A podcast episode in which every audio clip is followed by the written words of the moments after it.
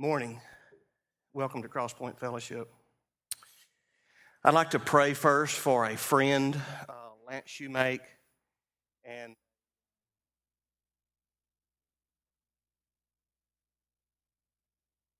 Crosspoint Fellowship. And um, so let's pray for Lance. And then I've got a couple of housekeeping issues I'd like to talk about regarding my own heart. And then we'll give you a map of the morning and then we'll get started, okay? Father, I thank you for the opportunity to come together in corporate worship. I thank you, Father, for this church. I thank you for this fellowship. I thank you, Father, that we have the opportunity to come. I ask, Father, that you would open our hearts this morning. I pray, Father, ministries. I thank you, Father, for this partnership as we work together and the gospel goes forth. I thank you, Father, for his friendship. And Father, I lift up his family this morning as his mother in law is ill. He's being a husband, a daddy, and a pastor. I pray, Father, that you would continue to watch over their family. I pray for Lance and Tammy's marriage. I ask you, Father, to bless their children. And I thank you, Father, for the staff and the friends at IGO. I pray, Father, that you would continue to bless this ministry in 2014. And thank you, Father, for the partnership that we enjoy with them through the gospel. Bless our time together this morning, Father, in the Word. And I pray that you would, again, open our hearts, Father, for what you have for us this morning. These things, Father, I ask and pray in Jesus' name. Amen. Well, there's two elephants in the room, and the first one is I've never preached a sermon before, but on Thursday afternoon, I realized that I kind of had a cold, and so I was getting a little anxious about what was going to happen this morning, and so I just typed a quick email and sent send and James 5 the deal and had four or five guys pray about it, and so I've kind of come up the hill just a little bit. For, for those of you that don't know me that well, I have asthma, and so any type of cold weather changes or things of that nature kind of uh, can put us uh, into a difficult spot on our breathing. The other thing that I wanted to share with you this morning about the sermon is sitting right over here is some baggage in my own life. This sermon is really very personal in that it is it's really based on a context of period of time of about 5 or 6 years in my own walk. And I'm very grateful for the men in this fellowship that came looking for me in a really difficult time. The morning map this morning, we're basically going to be in Luke chapter 15. So if you if you have your Bibles, you can go to Luke chapter 15. If you're new to Crosspoint Fellowship, we don't have pews, we have chairs. You can look right under the chair in front of you or beside you, and there may be a Bible, and so you can grab that. And if you don't have a Bible, we encourage you to take that one. But we'll be in Luke chapter 15, verses 1 and 2. And then we'll focus, our focal passage is 11 through 32. And we're going to mention later, if you want to just write this down, you don't have to turn to it because I just want you to hear it later in the sermon. But we'll go to Hosea 6 6, or you can just listen. Matthew 9 through 13, or Matthew 9, verse 13, and then Luke chapter 5, verse 32, and then 1 John 4 9. Let me kind of give you an idea of where we're going over the next couple of weeks. This week we're going to be in Luke chapter 15. Next week we'll be in, in uh, Mark chapter 15. And one of the things that happens to all of us in life is sometimes we hear someone say something and and we don't always catch what they say. And so sometimes we miss something. And I think it's important in Luke chapter 15 that if we don't understand what Jesus is talking about, we could potentially miss the gospel. So this week, we're going to spend some time in Luke chapter 15 and we're going to talk about how we can miss the gospel. It's really going to be a two week study of who is in and who is out. So in Luke chapter 15, basically you have three parables. But primarily we're going to spend the morning on the parable of the prodigal son. And in traditional church backgrounds, at least the ones that I have and many of that you have, we've always heard this as the parable of the prodigal son. But really, you've got two sons. And it's going to be very important for us as we consider this parable that we compare and we contrast the two sons the younger son, the prodigal son, and then the elder brother, the older son. It'll be important that as we compare and contrast these two sons that we look at our own hearts and we look at ourselves.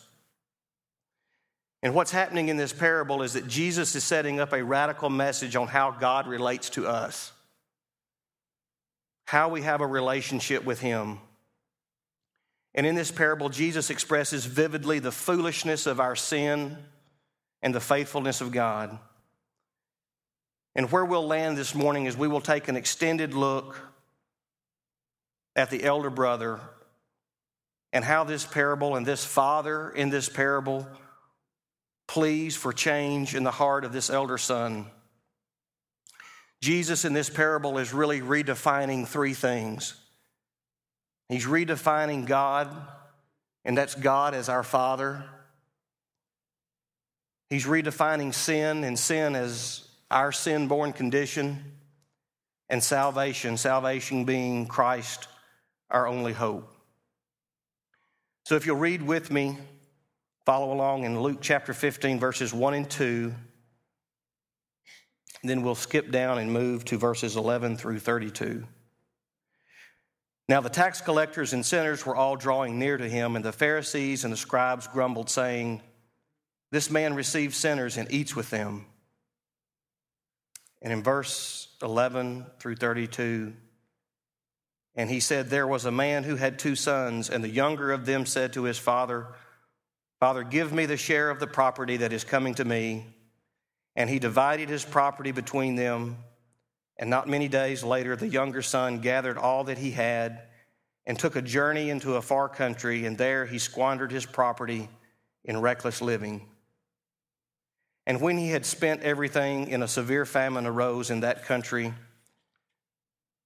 and he began to be in need. So he went and hired himself out to one of the citizens of that country who sent him into his fields to feed the pigs, and he was longing to be fed with the pods that the pigs ate, and no one gave him anything. But when he came to himself, he said, How many of my father's hired servants have more than enough bread, but I perish here with hunger? I will arise and go to my father, and I will say to him, Father, I have sinned against heaven and before you.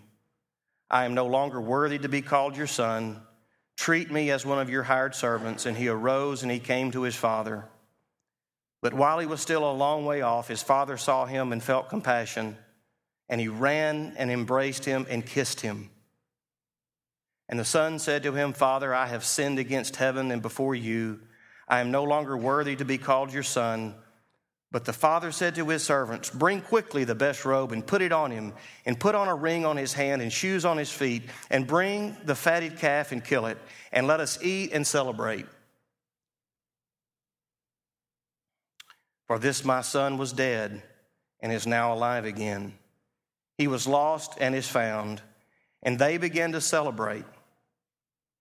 Now his older son was in the field, and as he came and drew near to the house, he heard music and dancing, and he called one of his servants and asked what these things meant. And he said to him, Your brother has come, and your father has killed the fattened calf, because he received him back safe and sound. But he was angry and he refused to go in. His father came out and entreated him, but, his, but he answered his father, Look, these many years I have served you, and I have never disobeyed your command. You never gave me a goat that I might celebrate with my friends. But when this son of yours came, who has devoured your property with prostitutes, you killed the fattened calf for him. And he said, Son, you are always with me, and all that is mine is yours. And it was fitting to celebrate and be glad, for your brother was dead and is now alive. He was lost and is found.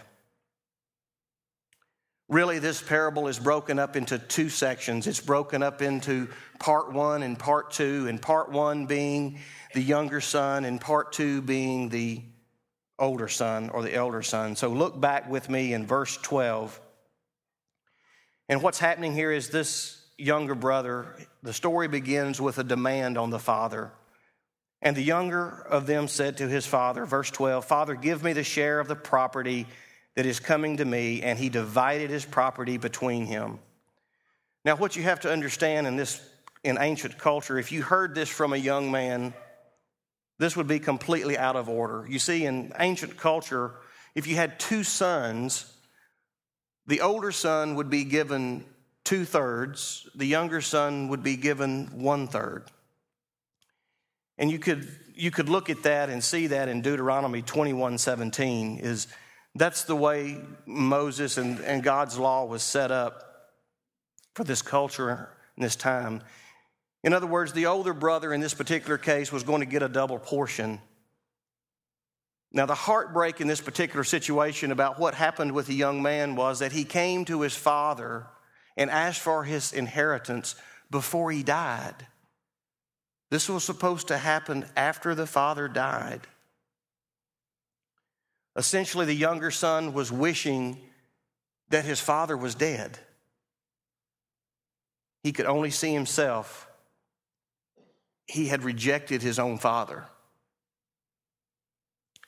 The younger son is saying, I want your money, your land, your possessions, but I don't need you, Dad. You, Father, are simply a means to an end, and I want my stuff. The second part of this verse, in verse 12, it would have been expected in this culture that this father would have run this boy out of the house. He would have been driven from the very presence of the family. And to capture what this really means about what this young man was asking was to say, Do you remember? Some of you may have been here, or maybe you heard it online in our, in our Ruth study. When you're trying to understand the concept of this culture and what this father was being asked to do, we, we can use the analogy of the musical Oklahoma. Derek wants me to sing this, but I'm not going to. no talking. Oh, we know we belong to the land, and the land we belong to is grand. This father's wealth was his land, it was everything that he was. He had to sell off a third of his land to give his son his inheritance. He had to restructure, if you will, his entire life, his balance sheet, to accommodate this wayward son. Culturally and literally, this father was stripping his balance sheet, and emotionally, he was ripping his heart out. To lose your land in this setting, in this time, was to lose your status. It would be like losing your business, it would be like losing your job. This father is tearing his life apart for a son that, in all, actu- in all actuality, wished he were dead. This father is enduring a dishonor and a rejection by his own flesh and blood. Typically, in our lives, when rejection happens to us, we get angry and we pout, and occasionally we seek to get even. We seek to minimize our exposure and our, and our pain and our hurt. We seek to control circumstances of engagement by avoiding a setting we cannot control. Yet this father maintains his love for his son despite being rejected. We often want the things of God, but we really don't want God or his plan. We just want our stuff. Look in verses 13 through 19. So the young man goes off foolishly and squanders everything he has. And while he's literally down in the mud, while he's in the hog pen, he realizes his sin and he comes up with a plan. And in verse 18, it says, I will arise and go to my father, and I will say to him, Father, I have sinned against heaven and before you. I am no longer worthy to be called your son. Treat me as one of your hired servants. What's happening here is this young man is grasping the concept of sin, how sin degrades and how sin mocks us. Sin satisfies at first, but rarely do we ever look at the price tag. Rarely do we count the cost. Sin always costs something a marriage, self respect, happiness, maybe more. Here, the young man is coming back to his father with a plan of restitution, but the father is moving in restoration. Now, he, now, what the young man's saying is, he said, Father, I know I can't be one of your sons, or maybe I can't be one of your servants, but I'd like to be an apprentice. I'd like to work for you. I'd like to pay you back.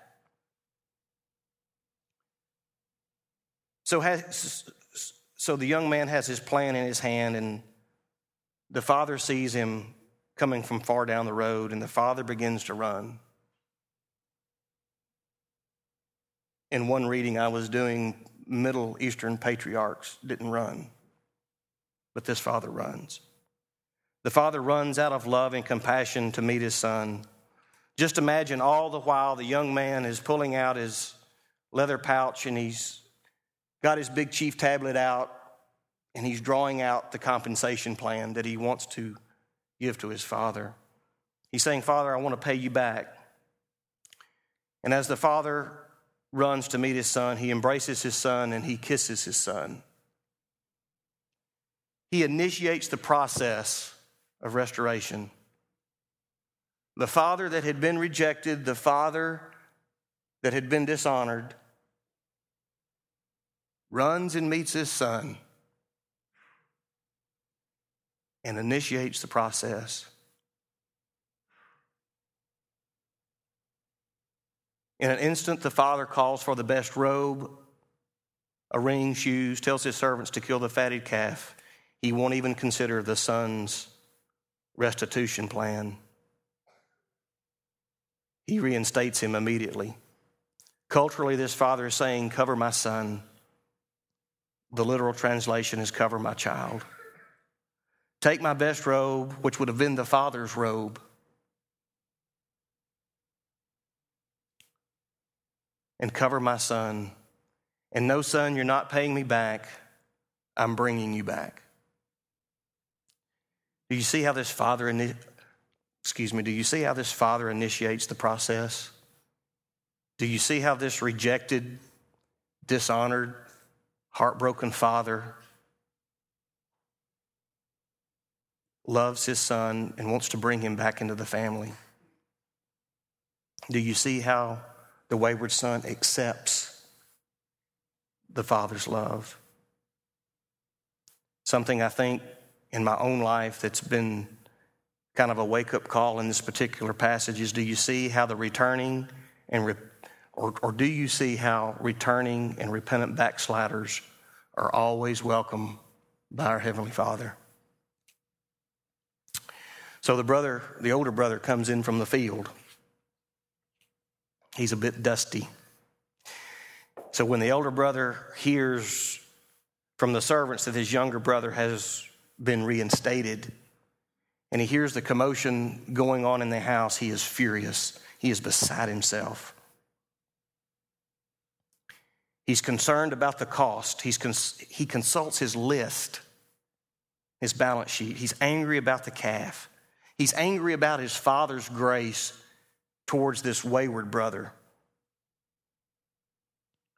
In his actions, he disgraces his own father. He refuses to go into probably one of the largest public feasts his father has ever put on. He remains outside the door, and by doing so, he casts a no confidence vote in his father's actions. He crosses his arms and he turns away, and this forces the hand of the father to come out and to speak to his older son. Look at verse 28.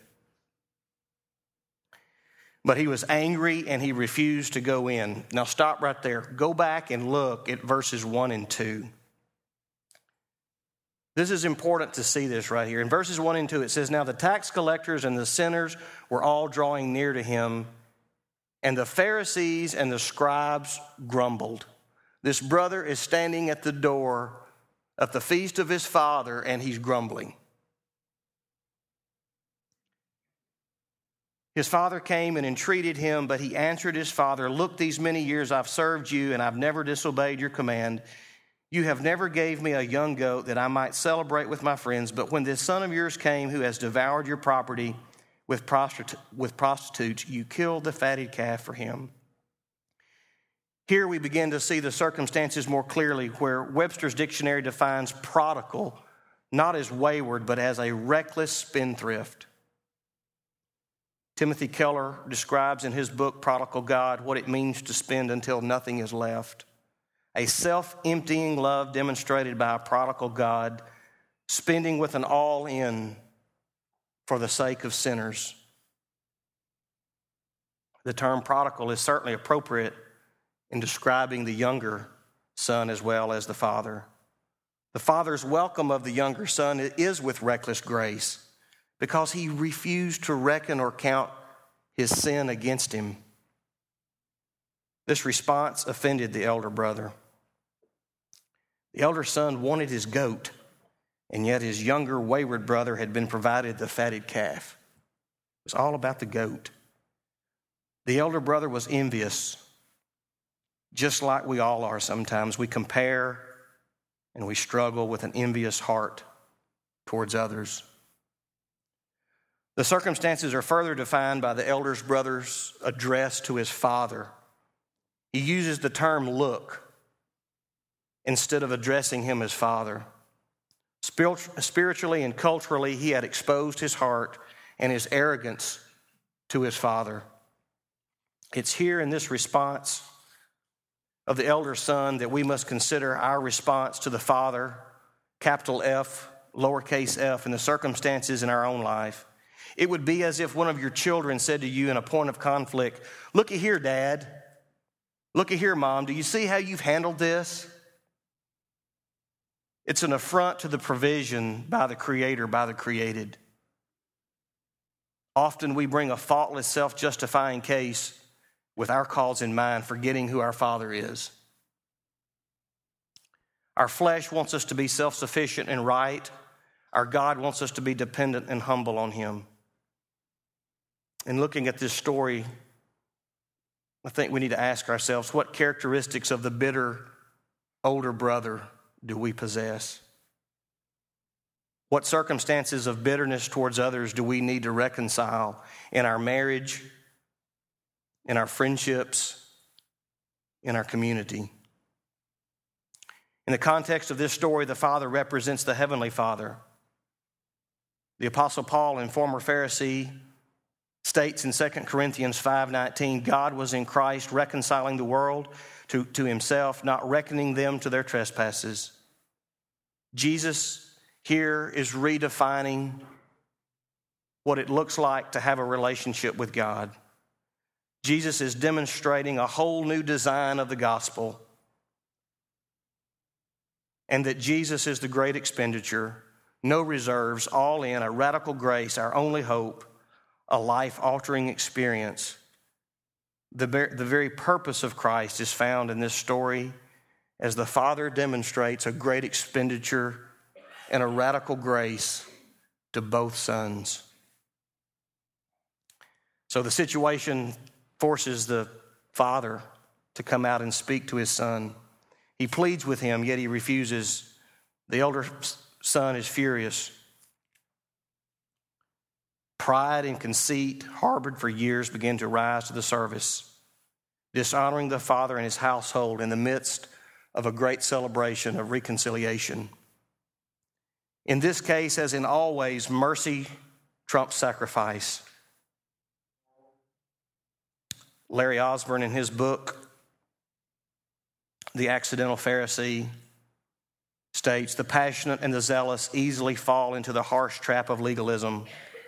Not so with Jesus, in that Jesus has wells of mercy for the doubters, the deniers, the ladder climbers, and anyone else that's willing to receive it.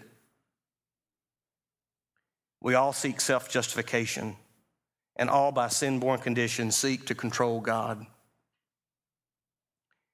Yet we are the sick, the sinners, the frail, and the needy that he came to save.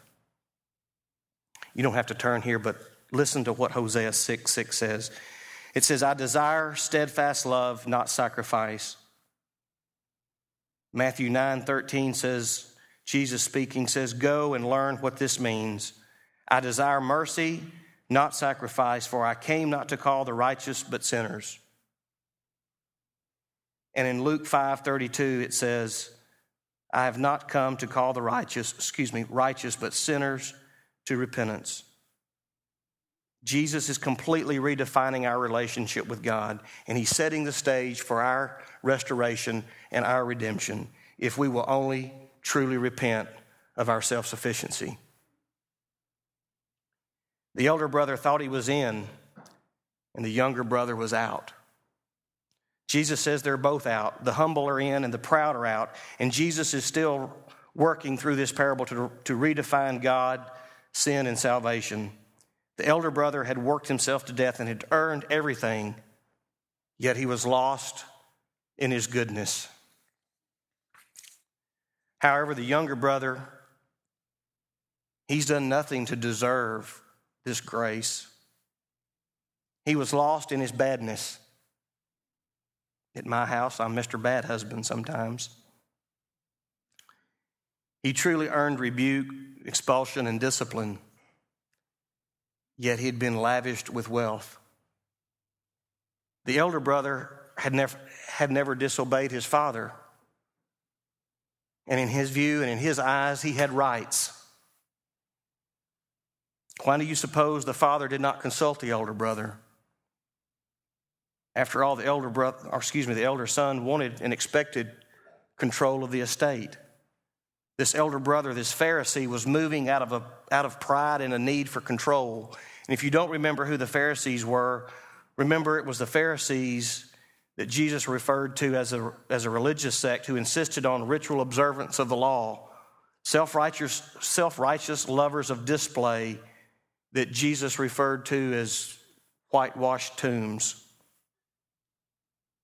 So was the elder brother lost? Honestly, Jesus doesn't tell us.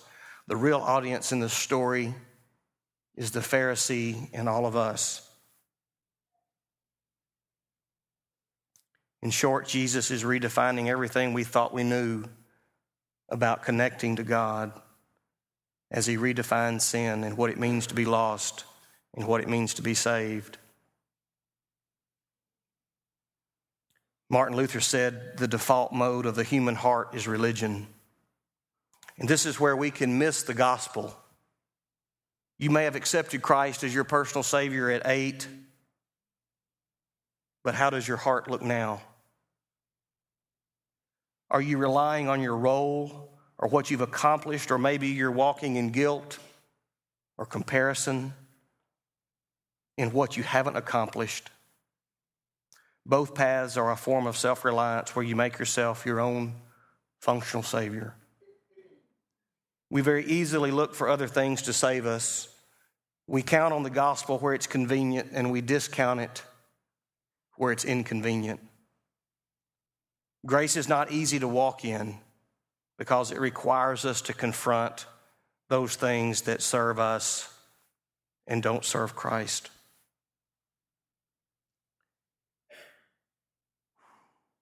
In reality, we have two sons that miss the gospel the younger as a pagan, the older as a Pharisee. And in looking at the younger brother, anyone would have recognized his sin. After all, it's traditional, it's pretty recognizable. The young man humiliates his family and he lives a life of self centered, self indulgent sin. Any sober minded Christian would have dismissed him long ago. In relation to the younger brother, the elder brother had been perfectly obedient to his father. He had been completely under control, quietly self disciplined, and privately thinking he was saving himself. As lost as the older brother was, he could not escape his father's love. The truth is, both of these sons, both of these young men, are alienated from the father. After all, it's the father that's holding all the cards. The father is holding the royal flush, and we're just holding a high card of seven. We're holding just a bag of feathers. The father does this at the expense of his own humiliation because when the elder son failed to reconcile or move in reconciliation and join the celebration, he brought shame on his, on his entire family. This father is enduring a self emptying love in order to reconcile, like our Heavenly Father empties himself through Christ for us. Remember, it was just earlier in the day that the father had paid the price of personal sacrifice to reconcile with the prodigal son himself. Do you see how the Father, like our Heavenly Father, initiates the process to find His own? Christ is the manifestation of God's love for us. He is the incarnation of our Father's initiative to find us. So the question is which son are you? I know who I am.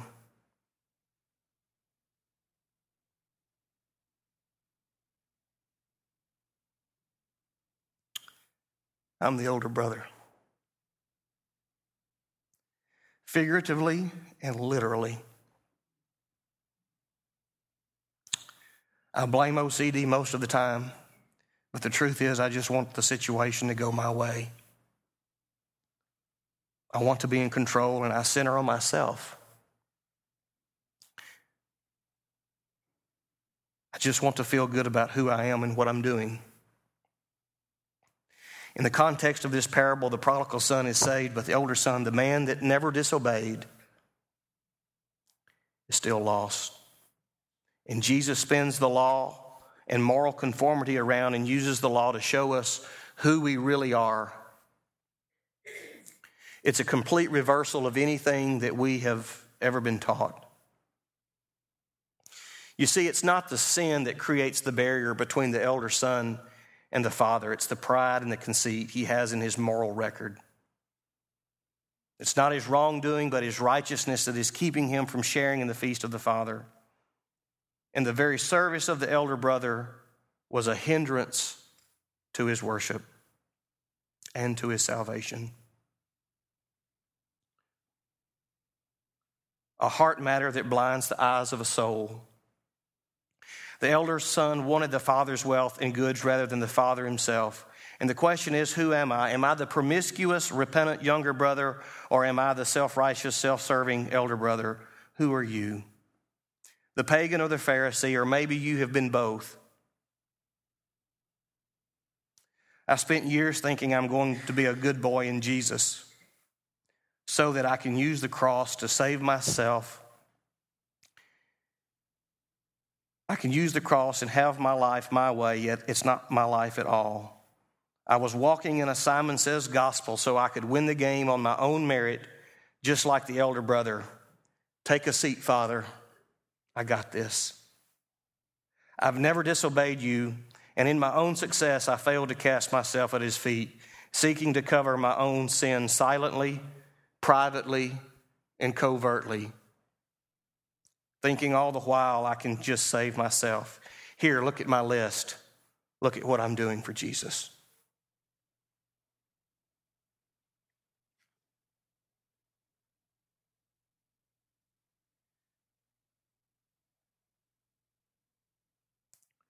The younger brother wanted control just like the elder brother. He too wanted the father's goods rather than the father himself. A reflection of the heart of two brothers was much the same as the same as ours in a state of rebellion, seeking the father for their own self centered ends rather than enjoying and serving the father for their own sake.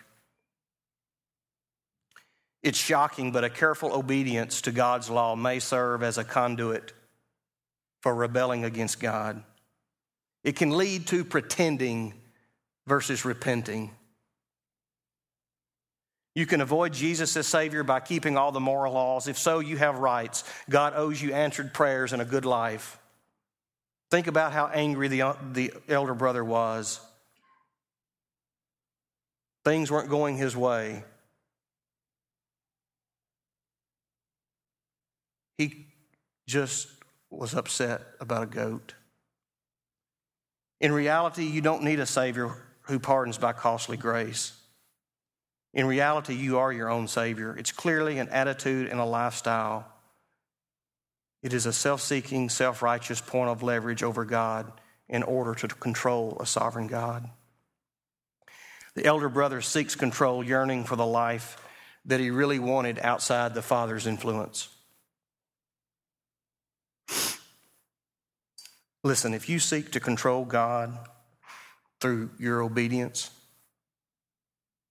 then in reality, all of your morality is just a way to use God to give you the things you want.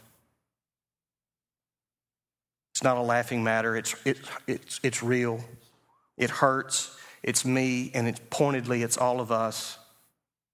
It's the condition of our hearts outside of Christ. It equals the soul plus nothing no Jesus, no Savior, no salvation, just an unbearable emptiness that longs for fullness.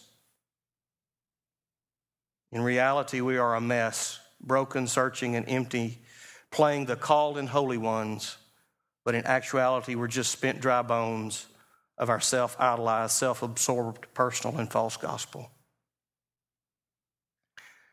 Our view, just like the younger brother or the older brother, either serves ourself or it serves the kingdom. Our view of the Father defines our response to the gospel and exposes our heart. So now what? Who are who are you in the story? Whether you see yourself as the elder brother or the younger brother, thankfully in Christ we have hope. Why is it so important that Jesus exposes the lostness and the destructiveness, or excuse me, the destructive sin of the elder brother? Jesus aimed this message like a rifle shot to the heart of the Pharisee in all of us to show us who we really are. As we've heard and understand, the younger brother knew he was alienated and separated from the father, but the elder brother, he did not. The elder brother saw nothing wrong with his condition. Do you see what is wrong with the, with the condition of the elder brother? It's fatal. Do you see what's wrong with your condition? Even though he had never left the family farm, he had abandoned the heart of his father, and thus he was lost in his own home. Both moral conformity and self discovery lead to a separation from the father. Do you see how each son uses the father to get what they want? the power, the status, the desire for control. So we still have a crisis. Jesus has deliberately left someone out of the story. The Father states in Luke 15, verse 31, and he said to him, Son, you are always with me, and all that is mine is yours. So, what do we need to remedy our particular lostness? How does the heart change from one of fear and anger to joy and gratitude? The first thing that we, that we need is our Father's initiating love. We all need that kiss, that embrace that He gives to His children. Mercy disarms all sin, excuse me, mercy disarms all sinful conditions Notice how the father expresses love and mercy to both sons. There's not a hint of attitude or self righteousness in the Father. He's not Pharisaical about Pharisees. He runs and kisses the younger son. The Father's lavish expression of affection sets the table for our repentance. Jesus has set the table for our repentance.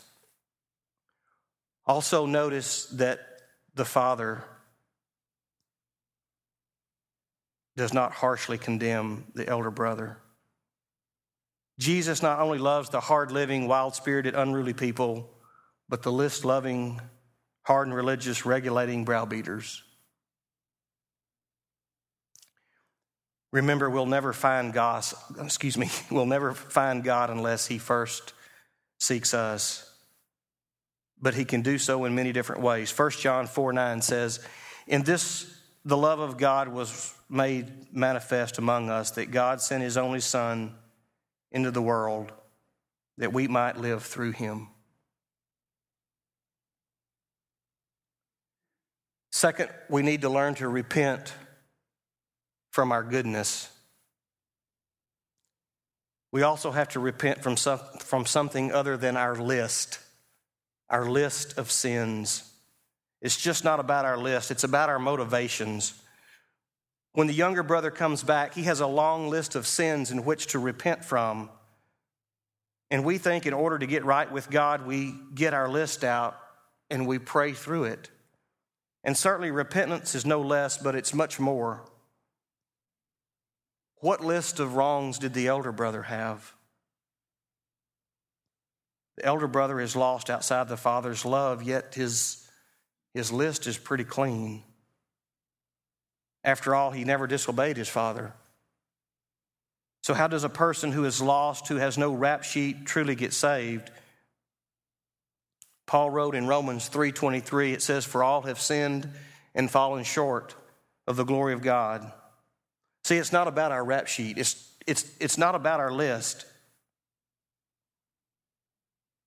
Pharisees often feel terrible when they sin and when they repent as they look at their list, but that type of repentance doesn't really get to the real problem. The real problem for the Pharisee is the pride in all of the good deeds rather than the remorse and possible, impossible repentance in the bad deeds.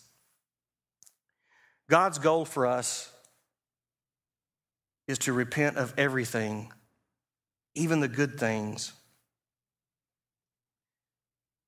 Let me turn this corner real slowly here. What I mean by that is, what is your motivation in doing the good things? In other words, if you're substituting yourself as a functional Savior to get right with God, you're missing the point. You're, you're missing the gospel. It's okay to go on that mission trip. It's okay to serve in some capacity in the church. But why are you doing it? If it's to put yourself out there as a functional Savior a, a notch in your belt, then you're missing the point. The elder brother used his self righteousness moral record to put others in debt to control him, or excuse me, to control them and get what he wanted. The elder brother's problems are found in his insecurity that comes from basing his self image on the achievements and service to others he has provided. It's not worship, it's self idolatry. To truly become Christians, we must repent of everything we've ever done right. Small group shepherds, I hope you talk about that in small group. To be, truly become a Christian, we must repent of everything we've ever done right. Third, we need to understand the cost to bring us in, to bring us into the family of God. What was the Father's cost to bring us home? What is our Heavenly Father's cost to bring us home? It was Jesus, His only Son. As noted in, earlier in Luke 15, Luke 15 has three parables. The first parable deals with the lost sheep where the shepherd goes out and searches until he has found the lost sheep. And the second parable deals with a lost coin. The woman that loses the coin searches the house and finds it, and in both cases, the celebration and rejoicing ensues over the recovered lost sheep and the lost coin. I love what Derek said as we were talking through this at one point. He said, Often our emphasis in these parables has been, has been on the found. And while that is important, these parables are really about the finder, they're about the Father. The story is similar regarding the lost son. However, there's one key difference in the third parable in Luke chapter 15.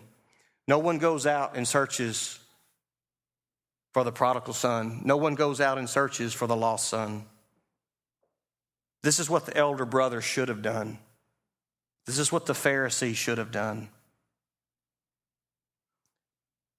In recounting the story of Cain and Abel, God tells the hard hearted and resentful older brother, You are your brother's keeper. Jesus landed here knowing the generational story. The elder brother, knowing that all that is mine is yours, should have gone out and looked for his younger brother. At his own expense. He failed in his sacred duty of working to reconcile his family. He misses the point of the gospel from the very beginning. Keep in mind, the father had already divided all that he had. The younger brother had squandered his, and now all that remained legitimately belonged to the elder brother. Make no mistake, the reinstatement of the younger brother was not free and unconditional. Somebody had to pay. Guess who? It was Jesus, our true elder brother. After all, he owns everything. Forgiveness is not free and unconditional. Forgiveness costs someone something all the time. Mercy and forgiveness must be free and unmerited to the wrongdoer. Forgiveness always comes at the cost of the one granting the forgiveness. Truly, Jesus has shown us the gift of a radical, steadfast, redemptive love. He is our elder brother who came looking for us. Whether we find ourselves sitting in the sin as the elder brother or the younger brother, Jesus pays completely, totally, and infinitely to bring us in. Our Heavenly Father truly brings us in.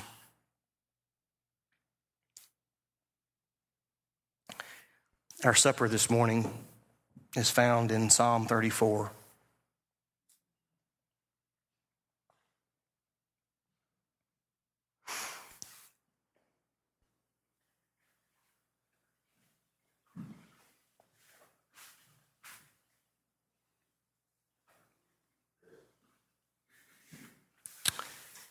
I've got just a couple of comments on, on that, and we'll read Psalm 34, verse 8. And then while the elements are being passed out, the worship team is going to come and lead us. And then I'll pray.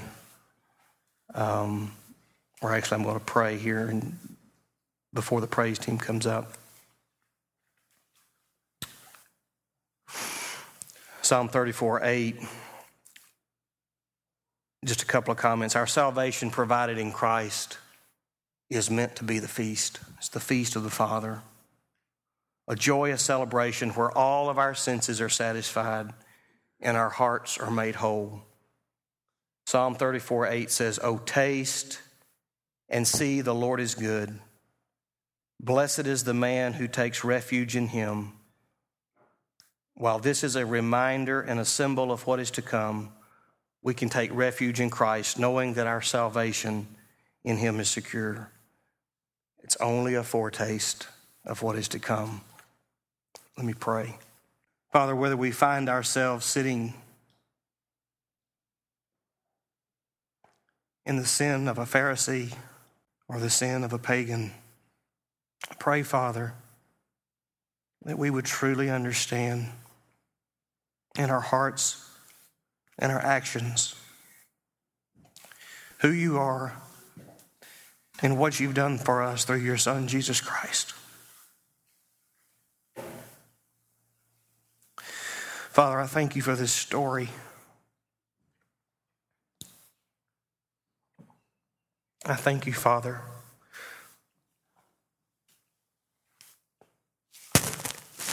For the relief and the provision of the cross. I thank you, Father, that you have loved us more than we understand and more than we can comprehend. Pray, Father, that you would bless the rest of this time of worship. In Christ's name I pray. Amen. We're glad y'all were here this morning. Generally, at the end of the service, we will almost always encourage y'all to be a part of small groups if you're not. And this morning serves as an, a really good example as to why a number of questions were asked in the sermon this morning that you can't actually answer on your own. You don't have the wisdom to answer them on your own. Questions like Am I the older brother, the older son? Am I the younger son? What is my view of the father? What's the record of good things that I need to repent from because of my pride? You know, the message we heard last week from Brad was that there's wisdom in, in other people and God gives us each other in that. Scripture says that the things we see, we see in a mirror dimly lit. And one guy explains that as saying, Our view of ourselves is like a carnival mirror. And we need everyone else to hold up the word so that we can see that. So, yet another encouragement to be a part of small groups so you can walk with other people to be able to answer a bunch of the questions uh, that were posed in the sermon this morning. So, in closing, will all the small group shepherds stand up? I want to make it real easy for y'all this morning. All the small group shepherds stand up. Men, before y'all get out of here quickly, make yourselves available to answer any questions anyone has about small groups. These guys standing up, they can answer your small group questions. Um, if you're in a small group, go ahead and stand up. They can answer your questions too. Everyone stand up. Everybody. And we will close in prayer. Y'all go ahead and stand. We'll close in prayer. We're glad y'all were here this morning. Lord, we love you very much. Uh, we pray that we would be able to um, be uh, hearers of the word and doers of the word. So your word tells us that anything worth listening to is worth thinking about. So my prayer is that uh, this body of people would, would leave here and go and think about what we've heard. And I'm thankful, Lord, that your word tells us that as we think over those things, the Spirit gives us understanding. And so I pray that uh, there are people uh, here seeking to persevere in the word together as members of one another in Christ. Uh, Lord, I am thankful that you are a heavenly Father who is slow to anger and abounding in steadfast love. Lord, as I listened to the story this morning, uh, the parable, I just thought how frustrated I would be as a father if those were my two sons. And it was a great reminder of how, how patient you are with us, how uh, enduring and long suffering you are. And we are thankful for that. Lord, we are very, very blessed in Christ. And I pray that we would not take that for granted. We love you. We pray these things in Jesus' name. Amen. Y'all have a great day.